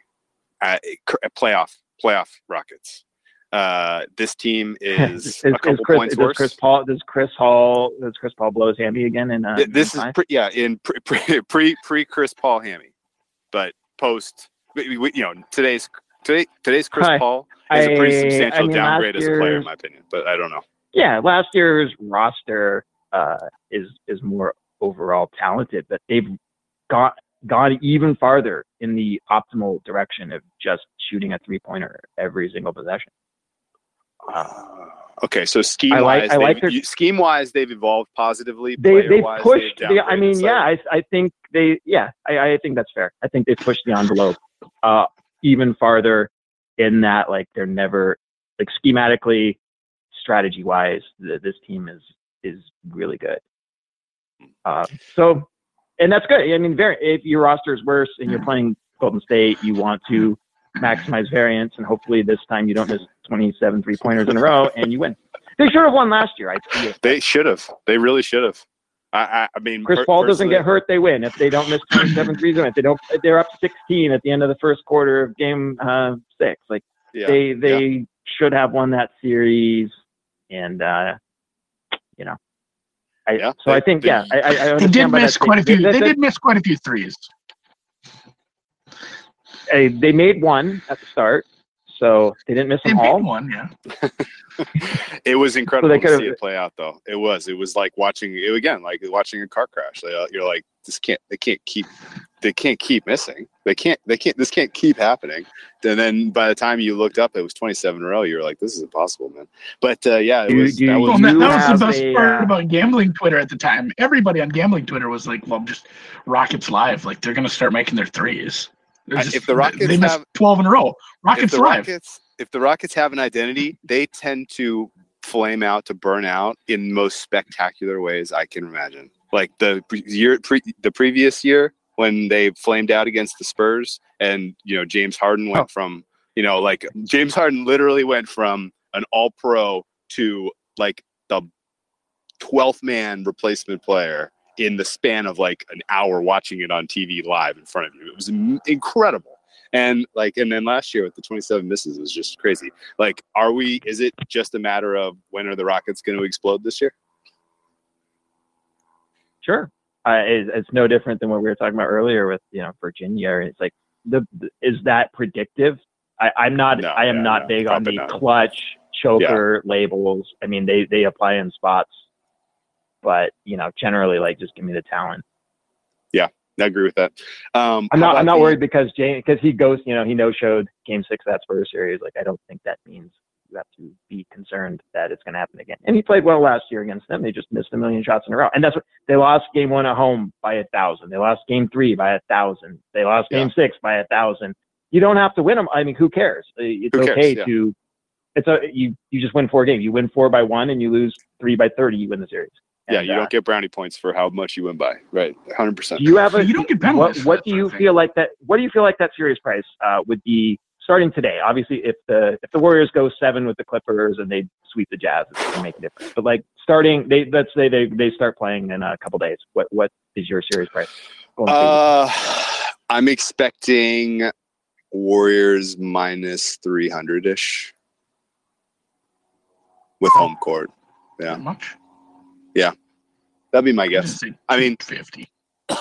I it, and and uh, a lot of that is based on protecting themselves and and having learned some hard lessons about learn you know lining Warriors series true in years past and getting absolutely licked. Um, but I think a, tr- a true fair price is probably Warriors minus 220, 250 ish.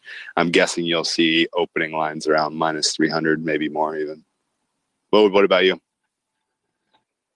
Uh, I it's weird because you know like the public loves the favorites, but I think you'll see. I mean, from a bookmaker's perspective, I would expect to see Rockets money. Like I think people are so fatigued and hate the Warriors enough that they want to believe that they can be beaten, and this Rockets team's probably like your best chance. Certainly the last the best chance, and you'll see people taking that plus money on Houston. I do. So I think it would come down. But I mean, so what are you making the? Uh, what do you make the spread in Houston? I mean, uh, I guess you have. So you have the Rockets favored. Yeah, yeah, yeah. by two two and a half in Houston. Small, small Okay. home home favorites. Small, small home shock, and um, and I'm probably asking for seven in in Oakland in game one, and then maybe six and a half, five in game two. Yeah, They, they're gonna they're gonna they'll, they'll it'll they'll deflate that pretty quick if it's a competitive game one, which I would expect that it would be.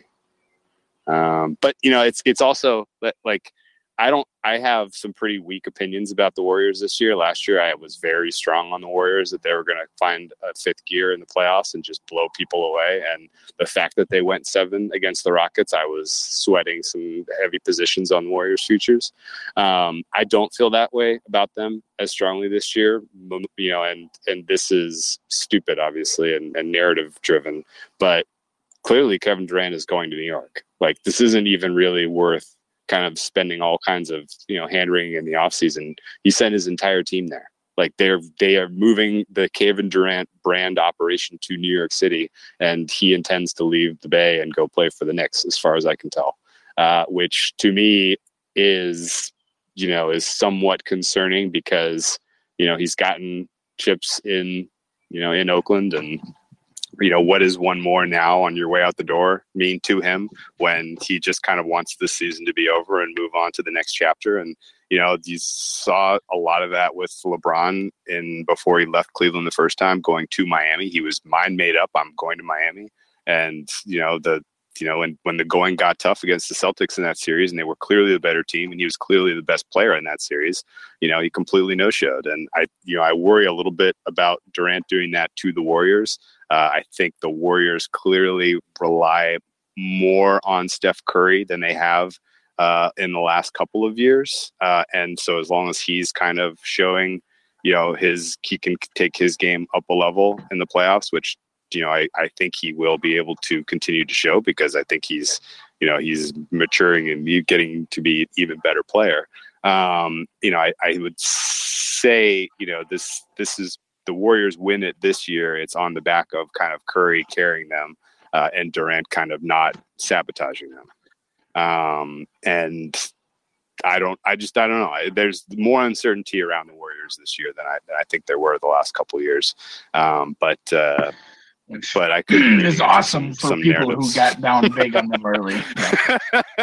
the one the one year I get down on them big, like I'm, and I was really excited. You know, I got a great number. I got like almost even money on Warriors championship. Well, you'll know It sooner than to, later. You know, minus if it makes you feel any better, you'll Yeah. know No, sooner. I than will. later, Yeah, you'll- yeah, they get you'll- by the Rockets and Raptors. you will, uh, freaking. Then it's then it is a victory lap, Yeah, basically.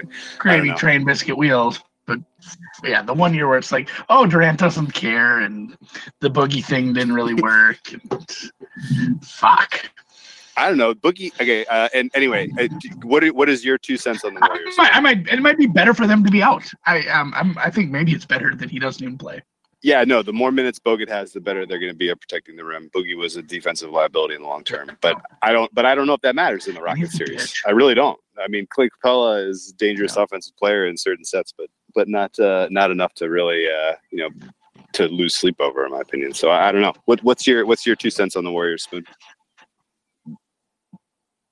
Mostly exactly what you said. I mean, I'm not. I would not be excited to lay a price against the field. They're they're certainly uh, not a lock to beat Houston. They're really not a lock to win the finals because they won't have home court. And uh, and the Western Conference Finals, sadly, is a relative walkover, which is unfortunate. Um, Yeah, yeah. yeah. Same, so no, same thing. I mean, Kevin Durant has a foot out the door, and uh, you you did make a good point about that LeBron team when he was just like totally checked out and didn't care. And we don't exactly. I mean, Kevin Durant's clearly not the most uh, you know strongest willed, uh, competitive spirit guy. I mean, it, it's you're not going out on a limb and being like, if he just said screw this, uh, he's going to mail it in. But I mean, he's probably. I think he already uh, doesn't enjoy the fact that Curry is beloved and considered, you know, the face of the Warriors franchise relative to him, and he'll be just like, okay, you win it. Uh, nobody, nobody defends Draymond anymore, and I like it. So once you don't have, uh, I mean, their centers can't shoot and they don't defend Draymond. Uh, yeah, those three guys are just absolutely awesome, world class shooters. But when you have five guys cramping on three, you don't get those same look, and their bench sucks. You know, like we saw, Kevon Yeah. Looney provided literally nothing in that Clippers comeback. hmm You know, once Yeah. once those guys got run off the court, it's just. I mean, by run off the court, I mean they got thrown out of the game, and you're just like, you Yeah. know, blowing. But I go both ways. You see a lot of people like, oh, they blew the 31 point lead, panic. Uh, Clippers have the momentum, and people totally gloss over. Do you know what an ass kicking you have to administer to build a 31 point lead in the third quarter?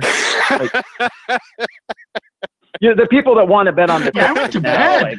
like, yes. It, yeah, I, and it I- was. but you an see this all the time And it where the and where the it was, team where the team comes back from the huge deficit and then you, the the squares or the narratives of like the momentum like hey don't forget the uh 29 minutes of game time that this series looked exactly like we thought it would i mean the warriors Yeah. are better they fell asleep they missed shots they whatever the hell happened there but if they play over and over again which in the playoffs you do the warriors are going to assert that massive edge in every phase of the game, and they're going to beat the shit out of them over and over. Yeah, they're probably was- not. I just, you know, give give some cre- people just totally underestimate the whole they built the 31 point lead part because it's so much more fun to focus on the the comeback. Uh, but like the true talent more lies in the 31 point lead than the comeback. I, and I mean, watching the game, like I did the math a couple times in my head, like, wow, this is a blowout. What's the, and like I, every time I did the math in my head, I was surprised it wasn't more. Like it was that lopsided for the entire first two and a half quarters, and then yet, uh, and yet, you know, couple of couple of weird bounces, and you know, a little bit of a lackadaisical, you know, five minutes, and it's a competitive game, and the momentum really, really impacted them in a way that I haven't seen in a while. But Yeah, you guys, you guys, did Pacific Pacific time, man. I went, I went game of runs. bed. I had to wake up and I had to wake up and figure out what the fuck happened. That was. Yeah. There's been a couple games like that. The the Spurs Nuggets game, and honestly, like what whatever you want to say about those games, straight up, like the Pacers were up with like a minute to play and didn't cover. Like I'm still just looking at that box score right now. If, Yeah, I, if this I is remember right, evergreen. they were down. Still, they I didn't. think They were didn't down cover a seven three with the- yeah. I think they were down three with the ball with less than 20 seconds left and and, and pushed on the eight. That's No, yeah, kind of hard yeah. to do. it is. It's very hard. Uh, Oh, it's impressive God. almost. Brad Stevens is that godly. Um, I'm not even mad. It's Hey, uh, impressive. s- s- that's why that's why uh, that's why the playoffs is, is a wild animal, man. Um, okay, so the um, you know, and after all that, played on me, after all that, me making fun of how the lines are always terrible, it lands right on the number. Um, okay, anyway, the uh, the last little quadrant we haven't given a ton of uh, shine to contains probably the closest matchup of the of the playoff series, and that is the uh, the Nuggets and the Spurs. Um, Nuggets be- better roster, l- less experience. Coach doesn't really know what he's doing yet. Uh, players a little bit hot and cold. You know, higher variance performance on a player by player basis. Uh, going up against a team that is you know is not as especially talented, uh, but has Coach Popovich. Uh, is you know is there a, a you know is this a coin a- as much of a coin flip as it looks on paper right now as as you handicap the Spurs Nuggets? I've been kind of wrong every step of the way so far. I, I, thought I thought the Nuggets were going to be better than what they showed. Them. I mean, they blew that 30 point halftime lead to Detroit and won, you know, by two or whatever. They lost to the Wizards that back to back. They're playing the T Wolves in a back to back in Denver and just like the G League team and aren't even winning. It's every red flag in the world. But I was like, this is, you know, it's a good roster. Spurs suck. like they're they're favored for about you know they should be favored not not a big you know like this should be a, a five game Denver win and then they just no all the all of those red flags carried right over into game one. They sucked. Game two they're like the most shook two seed in history. I'm thinking like Spurs sweep. And uh, I had I had San Antonio in game two and uh, you're like oh you want to you betting Denver at halftime or something? Like absolutely not. They're done uh, you know, the the elevation thing is not going to be a factor. I mean, Denver second half at home is always good, but it's like Spurs have been there for four days. That's mitigated. This is just a, a mismatch somehow. Denver's done, and then you know they win by nine. so uh, Yeah, it's it's really the hardest series. That, too. Oh, that was a bad one. oh, oh, it, Yeah. it, it was That a real bad beat too. I mean, the series is just, I mean, it's so underwhelming. So underwhelming. You know, Yeah, two seeds always win. Then they're 65 and five all time. Denver should find a way to win this series, but ugh, it's just who cares? it's sad to say. Okay, Uh, so it's just- um, if you look at looking at But everything you said, it, you're, you're Yeah. talking. Uh, your your Popovich thing is big. I think Popovich is a little more uh, mentally checked out than uh, might be Okay. uh, considered by by. I, I'd be surprised. He may retire after this year. Hey, Like, he's kind of done some. His fourth quarter his fourth quarter antics yesterday were not not normal. Like I, a coach that doesn't have the He's gravitas and the steam of Popovich gets killed for what he did in the fourth quarter yesterday. he's made moves this year. He's made it it's like strategically. He's just like he's been a little, uh, you know. I mean, hey, he's old. His he lost his wife last year. Uh, he's got the Olympic coaching thing. That uh, yeah, I don't know how much he he's just hanging on to. It, all the good players are gone. Like the Spurs aren't going to win a title again anytime soon. And uh, yeah, I, I don't know how how much of like the Popovich effect is necessarily still there relative to like 10 years ago where he was the best of the world. And uh, Okay, we're we're in agreement on that. Uh, let's so last last last point then. Let's end it. Let's end it on a really positive note here. Uh, Trailblazers Western Conference Finals. Is this really going to happen? uh, no, because usually good things don't happen to me in that respect. Dame They'll, Lillard. they'll blow, they're going to be the, they're going to they're going they're going to blow yes. the they're Oh, going to blow the three nothing lead to to the uh, to the Supersonics and piss everybody at the Northwest off. Oh no way, no way, dude. Uh, Dame Lillard look looks like he has done a good job of managing his effort from beginning to end of season. I have to say. Um, I, I, don't remember who said it. Can I uh can I give Yeah, props go to like this? Somebody said it on Twitter, and it was such a good point. Like, so anybody you ask is going to say Anthony Davis is better than Damian Lillard. That's like not debatable. Yes. But Anthony Davis I, what, the Pelicans have made the playoffs, I believe, twice, and uh, you know, one of them they were an eight seed and got swept, and then last year was a good run. And the Blazers have been in the playoffs what, six straight years, a couple second round runs, multiple three seeds, and that's not like he's had these awesome supporting casts. Is Lillard the most underrated player around? Just guys, the, the Blazers come out with a season win. The Blazers season win total every year is forty, and then they win fifty, and nobody I mean, yeah, really ever yeah. seems to care. And this isn't It's- some loaded roster. I mean, it's just like the guy's so underappreciated. I'm watching them as a fan, and like I want to make it like it's not that dissimilar from watching the Warriors and Steph Curry out there. Like when this guy shoots, you feel like it's going in, no matter what. You know, From the logo, spinning shots, crazy shit, and like the guy just knocks these things down. And it's such a unique talent, and he's so good. He's he's not a great defender, but uh, Yeah. Uh, Yeah, I mean, he's- yeah, he's he's, up just- there. Oh, it's kind of like He's the it's the West Coast thing that people don't people don't pay attention to some of the West Coast ball except for yeah. like the Warriors because they have championships, or you know you have the Lakers with all the history and they're the Lakers with all the drama, but like they kind of get lost in the West Coast there. They're just Yeah. a like a really good Kings team. Yeah, no, at, at the top of the at the top of my list of underrated guys across the league, definitely uh, Dame Dame Lillard and uh, Jayson Tatum. You know, one, two in some order, right? I mean, that's that's it. Tatum Tatum so Tatum so rarely gets the credit credit that's uh, that's due to him. that was a sarcastic for those who don't get the inside jokes about uh, some of the uh, green t- green teamers. Uh, anyway, um, no, in in, Bill in, in Simmons, seriousness, his, um, number seven, uh, number seven, uh, con, number seven asset in the NBA. Oh, the best. Uh, it was like his ceiling. Yeah, Tatum was I don't know, like second team All NBA or second best player all time or something like that. And Pascal Siakam was his ceiling starter for a playoff team. It's good to see you that Pascal Siakam has already has already reached his potential. I mean, if, if if uh, obviously Tatum's younger and all that sort of stuff. I mean, yeah, he's better for a franchise. But if you ask the Raptors if they would trade don't know about Tatum for Siakam I- for I don't this think they. for I this, don't, for I this don't playoff run, I don't For know if this I do it playoff run. long term. Never. I don't know if I do it long term.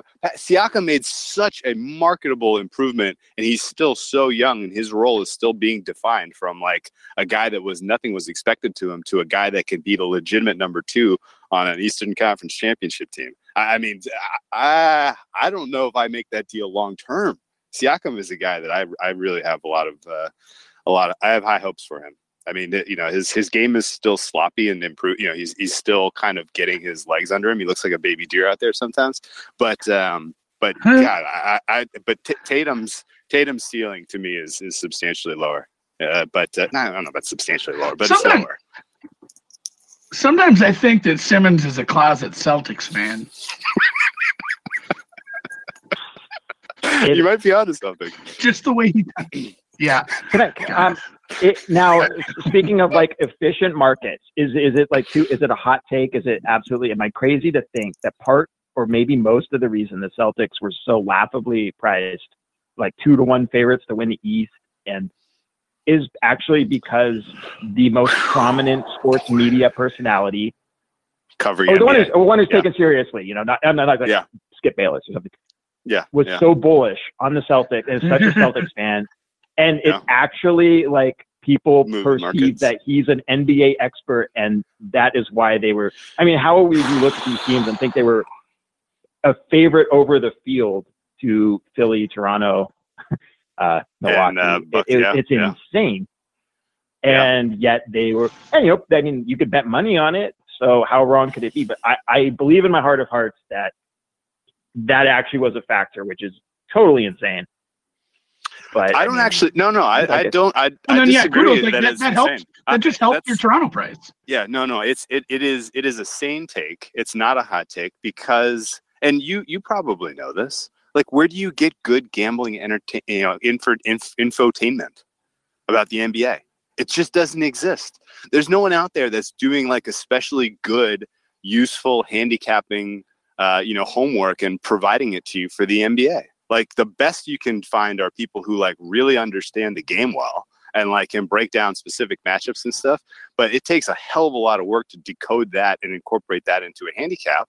And so, like, if you're just someone who's like into gambling because of the NFL and like the NBA season's about to start, you're listening to Simmons and cousin Sal, you know, guest lines every Monday morning. Like, you're you're you're definitely tuning into the uh, to the over under, you know, he does with Joe House. You know, you're definitely tuning in and you know, probably taking some action. And for sure, his position was extremely bullish on the Celtics preseason.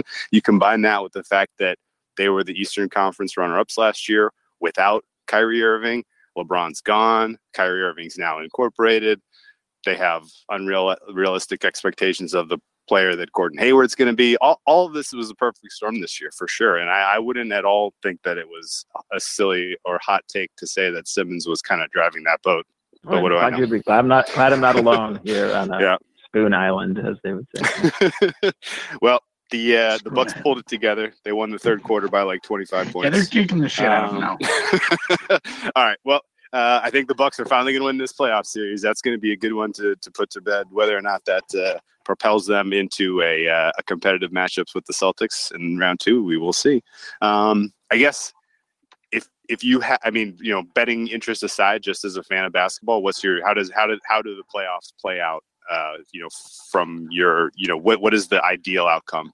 Uh, Eastern and Western Conference Finals, and then the NBA Finals. What do I want to see?